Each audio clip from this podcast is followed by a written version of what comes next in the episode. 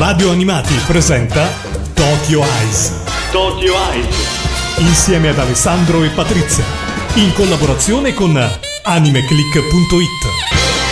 Amici di Radio Animati, rieccoci qua, io sono Alessandro Falciatore e questa è Tokyo Ice, la rubrica appunto sulla nostra radio preferita che parla di anime, manga e cultura giapponese. Con me da questa stagione c'è AC194, conosciuta con questo nome sul nostro sito, ma che in realtà si chiama Patrizia. Ciao a tutti. Allora Patrizia, eh, vediamo un pochino di cosa parlare oggi. Innanzitutto partiamo con una premessa quante volte hai sentito discussioni nel nostro ambito fra lo staff di Anime Click ma anche tra gli appassionati riguardo i target e i generi? Una uh, situazione che ancora oggi crea parecchia confusione devo dire la verità soprattutto quando sento e leggo certe cose e che poi genera anche parecchia discussione ancora oggi, anche se tutti parlano di manga come se fosse una cosa eh, ormai scontata, non lo è per niente. Eh no, invece no, anch'io dopo tanti anni a volte faccio ancora fatica a districarmi tra target, generi e quant'altro.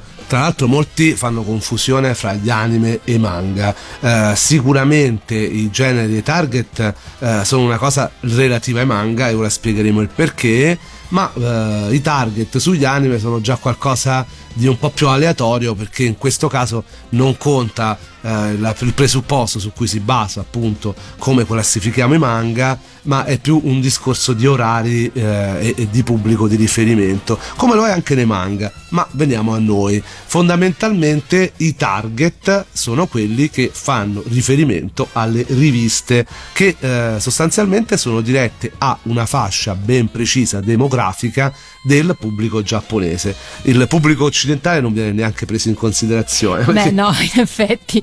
Ma anche perché queste sono riviste che nascono in Giappone e si rivolgono a quel determinato pubblico. Poi ovviamente internet, l'animazione di quei fumetti che sono andati su quelle riviste ha fatto sì che la fama abbia travalicato i confini del sollevante e che siano arrivati anche all'estero questi prodotti. Però c'è davvero tanta tanta confusione anche oggi, ripetiamolo, tanti stereotipi, tante idee un po' balzacche eh, dovute anche al fatto che molte volte appunto l'animazione e il fumetto eh, sono ritenute qualcosa di prettamente infantile e qualche volta anche dagli stessi amanti che si vergognano un po' di certi termini come se fossero delle parolacce come shonen, ma poi dopo vedremo. Ma secondo me è una situazione che va ancora spiegata e chiarita e approfittiamo appunto di questa puntata ma anche della prossima per approfondire e sinceramente ne, ne sento anche la necessità, no?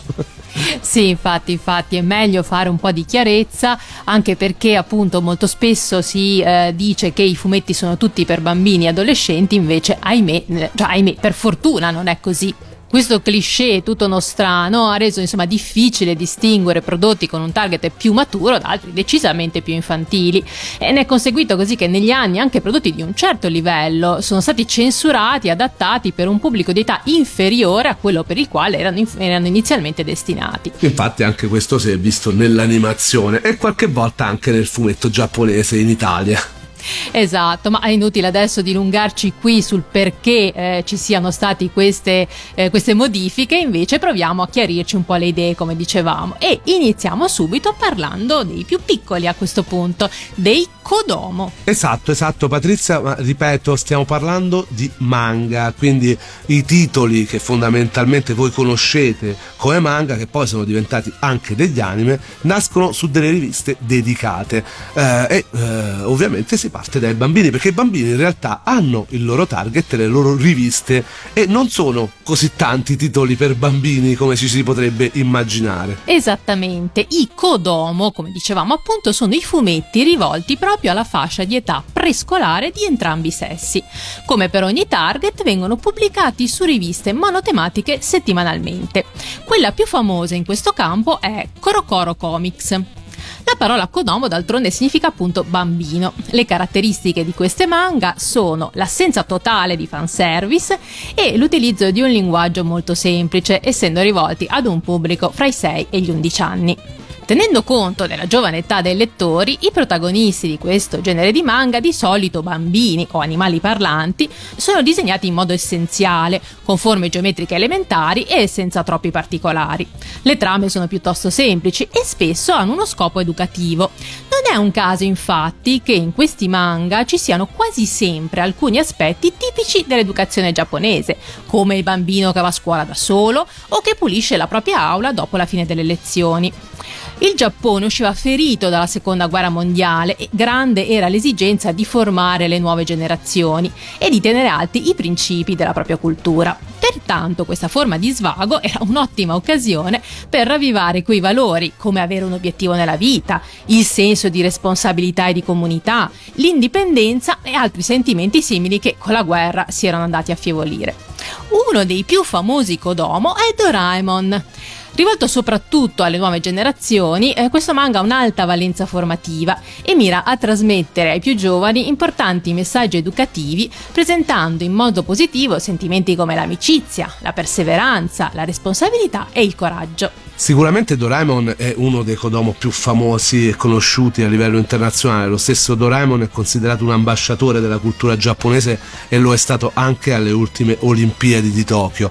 Eh, ci sono altri Kodomo abbastanza importanti, basta pensare a Guru Guru e il girotondo della magia o a Carretto il principe dei mostri o a tante opere che in Italia in realtà sono poco famose perché questi sono eh, prodotti principalmente eh, di cui fanno largo uso i bambini giapponesi diciamo che eh, questi ragazzini giapponesi sono un po' differenti anche da noi per certi versi lo vediamo anche in quella trasmissione che stai vedendo no? su Netflix sì esatto questo reality che si intitola Old Enough dove ci sono bambini molto molto piccoli 2, 3, 4 anni che vengono mandati a fare una piccola commissione ma assolutamente da soli.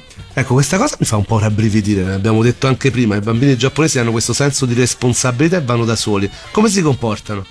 Beh, in realtà sono alcuni, vabbè, fanno un po' i capricci all'inizio, però poi sono molto fieri di poter aiutare mamma e papà a fare appunto, magari andare a comprare la pasta al supermercato o a, a portare il, il bento che il papà ha volontariamente dimenticato a casa. E in tutto questo si vede il grande senso di responsabilità che fin veramente in fasce infliggono poi certo, al popolo giapponese. Ma adesso eh, vi parliamo di qualcosa di allegro perché ci andiamo ad ascoltare la canzone di Doraemon in italiano eh, è quella di Cristina D'Avena, quella che abbiamo sentito sulle reti Mediaset, è sicuramente uno dei cartoni animati per bambini più famosi di sempre, ma appunto è arrivato in Italia anche come manga e se volete recuperare e eh, conoscere come sono fatti questi Kodomo direi che Doraemon è proprio il eh, must che tutti dovrebbero leggere. A voi Cristina Doraemon.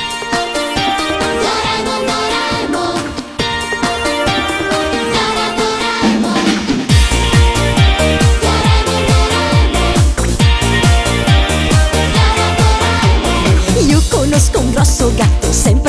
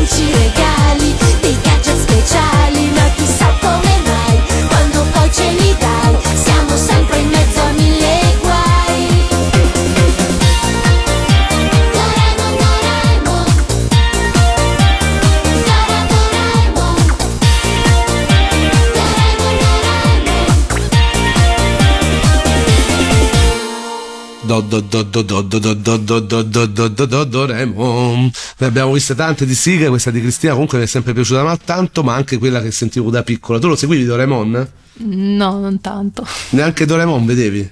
Mm, No. e allora quando lo compri in Giappone è tutta una finta Vabbè, ma è carino, anche se non so proprio tutta, tutta la storia, però è molto bello. Beh, non c'è molto da seguire è un gatto robot che fa cose Eh, infatti, infatti, per quello, però è bello come gadget. Diciamo che appunto stiamo parlando di Target, siamo a Radio Animati e questo è Tokyo Ice dove cerchiamo di portare un po' di cultura sugli anime manga eh, qui appunto sulla nostra radio preferita. Eh, stiamo parlando dei Target, dei manga eh, perché molti hanno idee parecchio confuse al riguardo, qualche volta anche noi.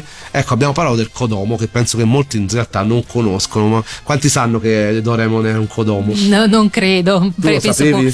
co- Ma eh, oddio, il termine preciso no, l'ho imparato adesso, quindi. Ottimo, ottimo, vedi, ho fatto bene, ho insegnato qualcosa anche a te, magari un giorno succederà il contrario, ma dubito. Grazie. scherzo, scherzo.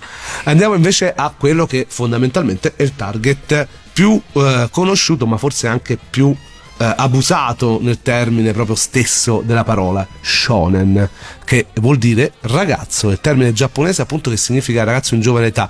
Perché è abusato? Perché molti eh, un po' si vergognano quasi a definire il loro fumetto preferito come qualcosa che sia indirizzato a un pubblico di ragazzi molto giovani, perché appunto la parola ragazzo è proprio shonen e si riferisce appunto ad un target, queste storie composto da adolescenti, eh, presumibilmente anzi viene considerato il primo target ad essere nato. Eh, diciamo che mh, la rivista eh, su cui va ha una valenza puramente demografica, come dicevamo, l'abbiamo detto anche all'inizio, e appunto certe storie vengono già utilizzate e vengono già divise dalle case editrici a seconda delle riviste che hanno. Se è appunto una storia che eh, secondo loro, secondo i loro canoni, è più rivolta agli adolescenti, va su una rivista shonen. Mentre se è qualcosa che è eh, sicuramente rivolta a un pubblico un po' più adulto, eh, di ragazzi più grandi, a livello comunque di liceo e superiori, va su una rivista seinen. Gli shonen però anche se ce ne sono alcuni davvero quasi splatter come Devilman, sono comunque davvero piuttosto edulcorati nella loro rappresentazione di violenza e temi sessuali. Il protagonista di solito è un ragazzo della stessa età dei lettori e alle volte risulta essere o poco considerato o addirittura un vero e proprio reietto della società, un vero e proprio sfigato. no? Sì, spesso poverini i protagonisti degli shonen sono sempre un po' vessati. circondato poi da una serie di amici che eh, fanno davvero tanto per la storia. I protagonisti degli shonen eh, sono molto molto importanti, forse più della storia stessa, secondo me. Se tu riesci a empatizzare con questi personaggi, il più del manga che è fatto. Poi è immancabile la tipica struttura eh, dello shonen che è quella del viaggio, un viaggio quasi eroico. Eh, spesso infatti il personaggio principale inizia l'opera con un obiettivo ben definito che nel corso della stessa cercherà di portare avanti con le unghie e con i denti. E questo che si tratti comunque di un qualcosa di eroico o, o un personaggio che ha dei superpoteri, come può essere anche un eh, manga sportivo eh, dove praticamente l'obiettivo è la vittoria finale. In questo c'è molto di giapponese come sempre Sì. in tutte, tutte queste storie. Mm, negli anni il classico viaggio del diventare più forte si è fatto da parte verso tematiche molto più emotive e vicine ai lettori, come per esempio cercare il proprio posto nel mondo, e questo lo vediamo in tantissimi titoli recenti, ma anche qualcuno del passato è stato antesignano di questa filosofia degli shonen moderni. Di norma in questo eh, punto filone potete aspettarvi opere estremamente commerciali, anche a causa della presenza di colossi come Dragon Ball, Naruto, One Piece e My Hero Academia. La vera nascita del genere avviene nel primo decennio del 1900, pensate voi, con il boom delle prime riviste giapponesi come Shonen Sekai e Shonen Pakku. Tra il 1950 e il 1969 si assiste all'ascesa delle due principali categorie, cioè shonen e shoujo, di cui poi parleremo dopo, con l'enorme influenza del maestro Osamu Tezuka e della sua opera magna Astro Boy. La svolta successiva è rappresentata dalla nascita di Weekly Shonen Jump, la rivista per antonomasia di questo tipo di storie, che nasce, pensate, nel 1968 e che continua a pubblicare bestseller in Giappone anche oggi. E tra tra l'altro eh, sempre al passo coi tempi basta pensare a Manga Plus che è la sua versione online che ci ha sfornato eh, capolavori recenti molto amati come Spy per Family o Jujutsu Kaisen di cui abbiamo parlato proprio recentemente. Ma torniamo agli shonen in generale. Nel 1972 si ebbe una piccola rivoluzione quando su Weekly Shonen Jump arrivò addirittura Devilman. Opera nata dalla mente geniale di Konagai, Devilman segnò una svolta per quanto riguarda i temi e i toni affrontati in un manga shonen, che non erano assolutamente edulcorati, diciamo. Eh no, infatti lo shonen diventava non più un semplice fumetto per giovani ragazzi, ma anzi portava in scena la natura malvagia dell'uomo, condito da un gusto per il gore e lo splatter. Tutto ciò scosse profondamente questo mondo, influenzandolo pesantemente negli anni a venire e fece anche sì che nello stesso Giappone vennero mosse delle critiche, soprattutto tra le associazioni di genitori, preoccupate per quello che i figli stavano leggendo. Nonostante tutto, la popolarità dell'opera di Konagai riuscì a rimbalzare tutte le proteste e si salvò, diventando un capo caposaldo del genere, ma anche del eh, mondo della letteratura in generale. Per me queste sono opere che travalicano i target, i generi, i, eh, il manga stesso e diventa opere di livello mondiale, opere iconiche eh, per cui veramente eh, si parla di fumetto con la F maiuscola. Proseguiamo e arriviamo a cavallo degli anni 80 e 90, dove si assiste all'ascesa dello shonen, che trova la sua massima espressione e si diffonde nel mondo anche per merito di altri emittenti o case distributrici, oltre che per la sua facilità di fruizione. Pensiamo a capolavori immortali come Okuto no Ken, oppure come I Cavalieri dello Zodiaco, tante tante opere che poi furono portate anche in Italia negli anni 90 grazie a Star Comics e K e che resero il manga famoso anche nel nostro paese e che comunque ebbero soprattutto da noi un'incarnazione animata di cui appunto i manga dopo sono stati sicuramente debitori perché eh, noi li abbiamo conosciuti attraverso appunto i titoli anime. E eh, per poi arrivare al periodo d'oro quello con i big three di Shueisha dei Shonen Jump ovvero One Piece, Naruto e Bleach che hanno veramente portato eh, il filone shonen nel mondo con eh, questa eh, maniera anche di fruire e di, di una lettura lunga, fatta di eroi, eh, di avventure, eh, di vari livelli che ha fatto conoscere appunto il fumetto giapponese nel mondo. Tant'è vero che molti pensano che siano tutti così, sì, no? Infatti. Esatto, e invece non lo sono. Eh, sono soprattutto considerati eh, ba- eh, i Battle Shonen, che sono appunto questi fumetti come Dragon Ball, come Naruto, come One Piece, che vedono molti combattimenti e nemici continui da, a, a, da superare. Eh, sono questi appunto i tre che più o meno comunque hanno avuto delle vendite pazzesche, One Piece ce l'ha ancora adesso, grazie alla larga diffusione in tutto il mondo, catapultandoli nell'immaginario mainstream e eh, pop di oggi. Comunque, le maggiori riviste specializzate nella pubblicazione di manga shonen oggi, a parte Shonen Jump, sono Weekly Shonen Sunday e Weekly Shonen Magazine. In questi anni gli shonen si sono però evoluti molto, diventando via via sempre più maturi. I personaggi stessi non sono più dei ragazzini, ma anche dei giovani adulti. Questo è dovuto al fatto che c'è un lento cambio generazionale tra i lettori, quindi le case editrici si stanno adattando a quello che ora è il loro nuovo target, cioè persone più adulte. E eh, questo genera parecchia confusione, basti pensare ad Attacco dei Giganti, che molti pensano sia un seinen perché ha tematiche adulte secondo Bonaparte, che è vero, però fondamentalmente è su una rivista shonen e quindi viene considerato uno shonen. Penso che la confusione si cominciò a generare superare già ai tempi di Death Note che molti reputano seinen e invece perché, shonen. e invece shonen perché comunque è andato su una rivista shonen appunto come Weekly Shonen Jump. Eh, se, non sta... se non è shonen lui. Esatto capito? Eh, non è tanto la storia ma è la rivista è una forma di catalogazione quella eh, di, dei target. Questo forse non molti ce l'hanno chiara. Io come sempre dico non state appresso ai target, eh, non dite queste shonen, queste sen, mi può interessare se è shonen o senen, ma andate appresso alle storie. Eh, come abbiamo detto più volte anche recentemente al Comic Con con molti editori come J-Pop e Star Comics, eh, sono le storie belle a far sì che il manga piaccia, non il target. E quindi non state lì a pensare questo è uno shonen, allora è per ragazzini, eh, io voglio storie mature, perché vi perdereste delle storie molto Esatto. belle. Oppure è shonen, allora sono solo mazzate, non è così. Non è così, come per esempio possono esistere anche seinen abbastanza ehm, poco maturi, diciamo. Mm, ci sono varie, varie sfaccettature. Noi stiamo parlando comunque di eh, target, quindi di qualcosa riferito allo studio demografico che eh, fanno le case editrici per cercare di far avere successo ai loro fumetti. E un altro di quei eh, dubbi che di solito vengono, comunque di quei misunderstanding classici che noi portiamo sempre ad esempio, è quello sulle storie d'amore. Cioè, per molti storia d'amore è uguale shoujo. Non è così e ne parliamo subito dopo. Nel frattempo però ci andiamo ad ascoltare quella che è la opening di uno dei fumetti che hanno fatto la storia del target shonen e di cui recentemente abbiamo festeggiato l'uscita del numero 100 anche in Italia. One Piece, questa è We Are.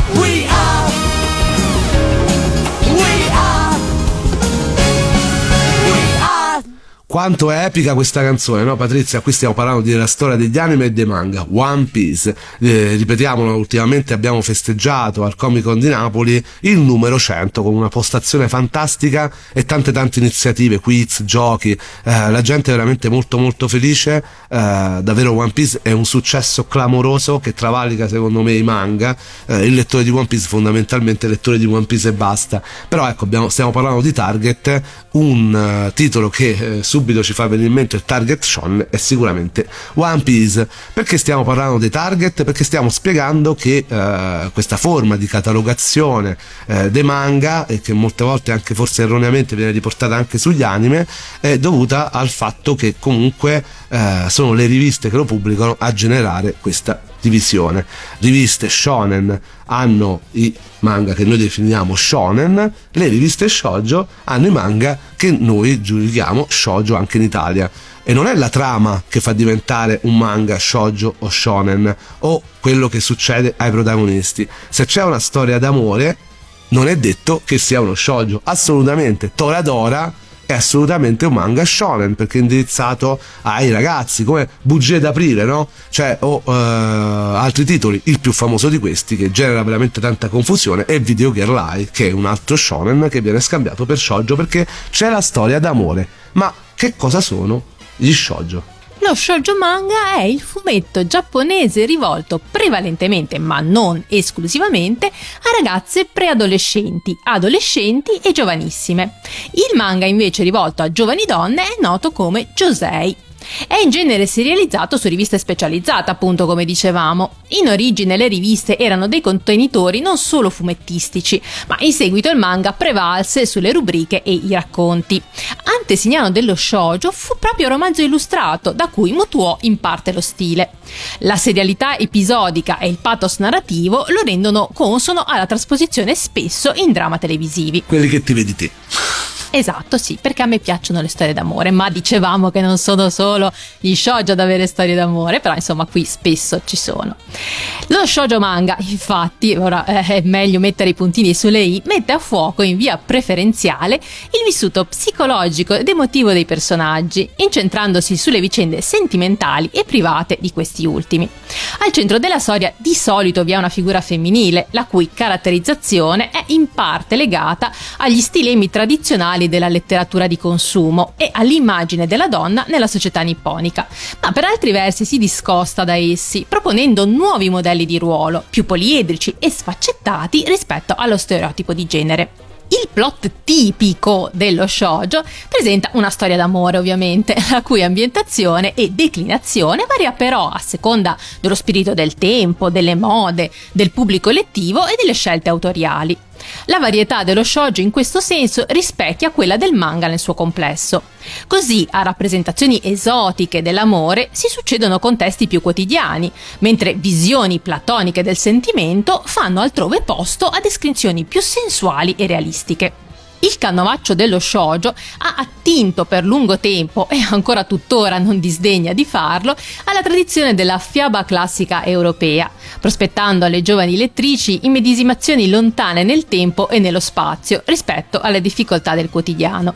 L'archetipo in questo senso è la Zaffiro di Tezuka. E infatti Tezuka è stato antesignano di tutto Kodomo, ehm, shonen e anche shoujo, molti non lo sanno, ma Zaffiro è stato veramente alle origini dello shoujo. সজ E infatti.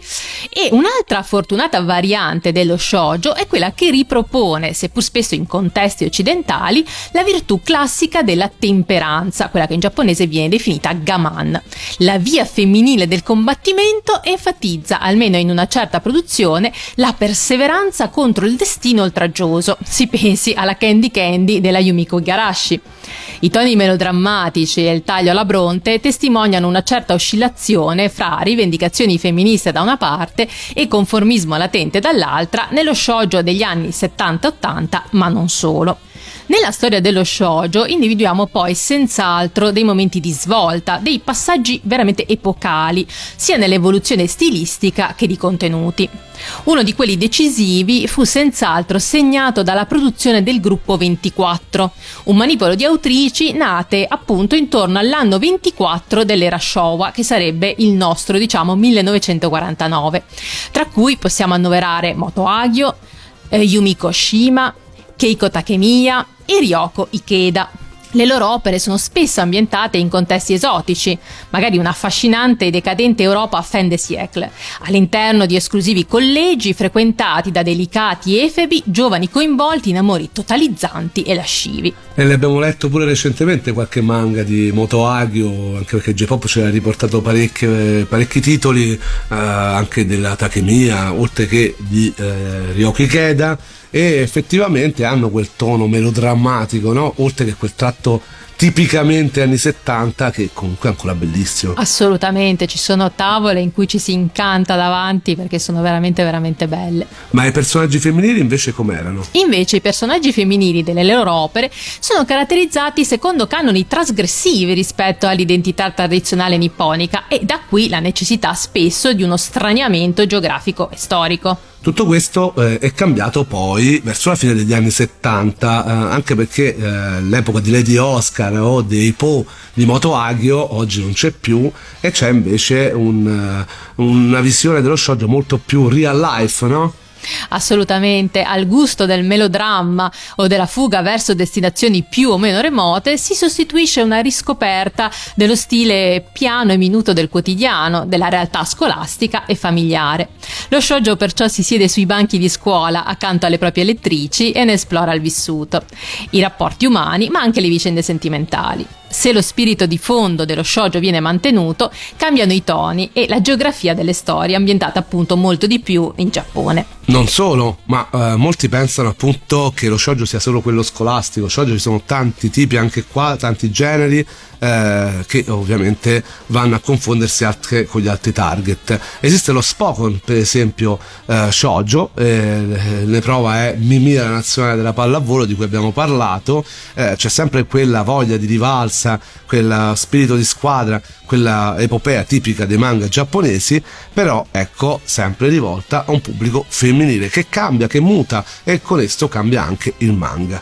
Però ricapitolando, lo shoujo copre molti argomenti in una varietà di stili narrativi con particolare attenzione alle relazioni romantiche e alle emozioni, ma è erroneo pensare che lo shoujo sia qualsiasi opera che contenga tematiche sentimentali, centrali o meno alle vicende, quando invece queste sono presenti anche in diversi shonen, lo dicevamo prima, basti pensare a una su tutte anche a Inuyasha.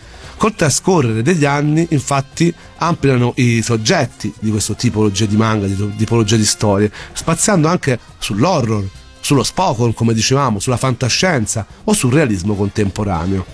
Le riviste giapponesi specifiche per ragazzi, note come appunto riviste shoujo, apparvero per la prima volta nel 1902. Oggi quelle più famose, in cui ci sono appunto storie di target shoujo, sono Lala, eh, basti pensare a titoli come La corda d'oro e Vampire Night, Margaret, sulle cui pagine abbiamo potuto leggere Itazura Nakisse e Versailles Nobara, e Ribbon, dove abbiamo potuto trovare Ime-chan o ad esempio Marmalade Boy che è un altro punto eh, molto importante, un'altra milestone eh, del target shoujo. E poi c'è da dire eh, che ci sono alcune caratteristiche che proprio nel modo di disegnare ci fanno pensare subito a un manga dedicato alle fanciulle, eh, soprattutto gli occhi. Le radici dell'aspetto con gli occhi spalancati, enormi, comunemente associati appunto a questo tipo di fumetto, risalgono alle illustrazioni appunto delle riviste shoujo di inizio XX secolo. Gli illustratori più importanti all'epoca associati a questo stile furono Umeji Takehisa e in particolare Junichi Nakahara, che disegnava spesso personaggi femminili con grandi occhi proprio eh, in quel periodo. Si ipotizza che Nakahara, che da adolescente era stato creatore di bambole, si sia ispirato ai grandi e luccicanti occhi di vetro delle bambole francesi per disegnare appunto le sue ragazze ed è un tipico stile che poi ancora oggi vediamo nel fumetto di, eh, di questa matrice.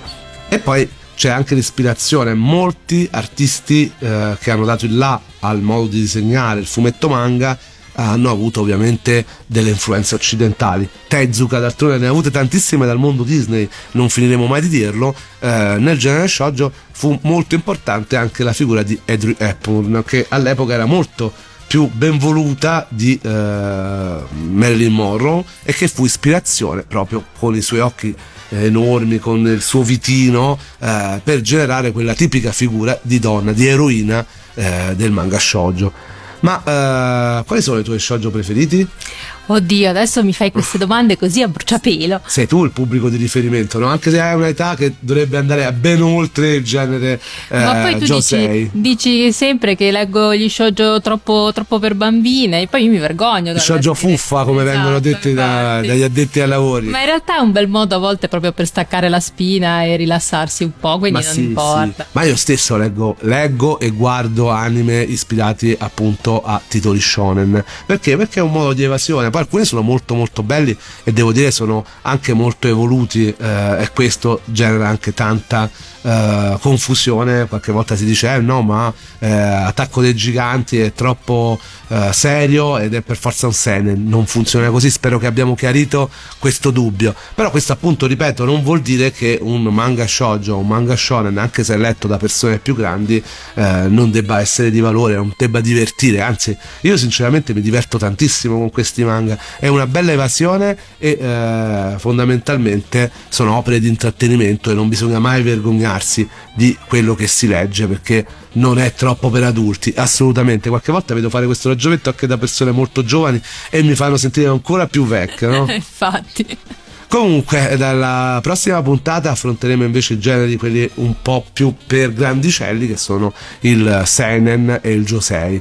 Per il momento la finiamo qui. eh, vi ricordo che potete seguirci eh, su Anime Click sul nostro sito per restare informati con tutte le notizie relative al mondo degli anime e manga, le nostre schede, tutto quello che appunto riguarda l'ambito giapponese. Per quanto invece eh, ci concerne qui a eh, Tokyo Ice, potete recuperare tutte le puntate tramite podcast eh, per sentirci dove volete, quando volete, come volete, eh, sulla pagina di Radio Animati www.radioanimati.it per anche poi seguire il nostro palinsesto e il palinsesto di tutta la radio con tantissime rubriche interessanti. Noi ci salutiamo con quello che dicevo essere forse uno dei manga shoujo secondo me veramente più famosi, anche se ormai comincia ad avere una certa età. Eh, ne abbiamo dedicato anche una puntata speciale, andatela a recuperare sui nostri podcast. Marmalade Boy, conosciuto da noi come piccoli problemi di cuore, proprio perché comunque era considerato un prodotto per bambini piccoli, fu censuratissimo da noi, da Mediaset.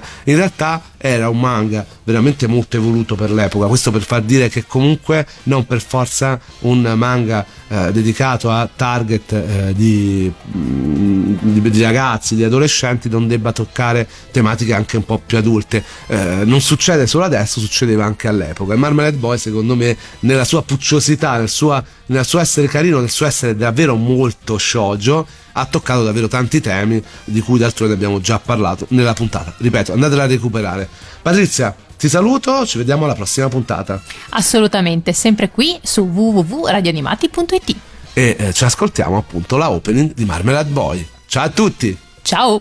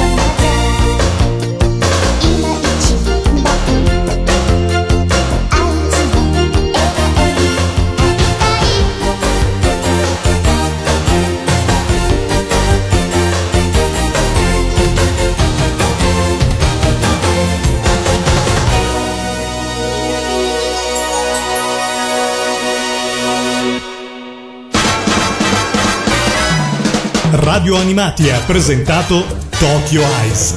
Tokyo Eyes. Insieme ad Alessandro e Patrizia. In collaborazione con animeclick.it.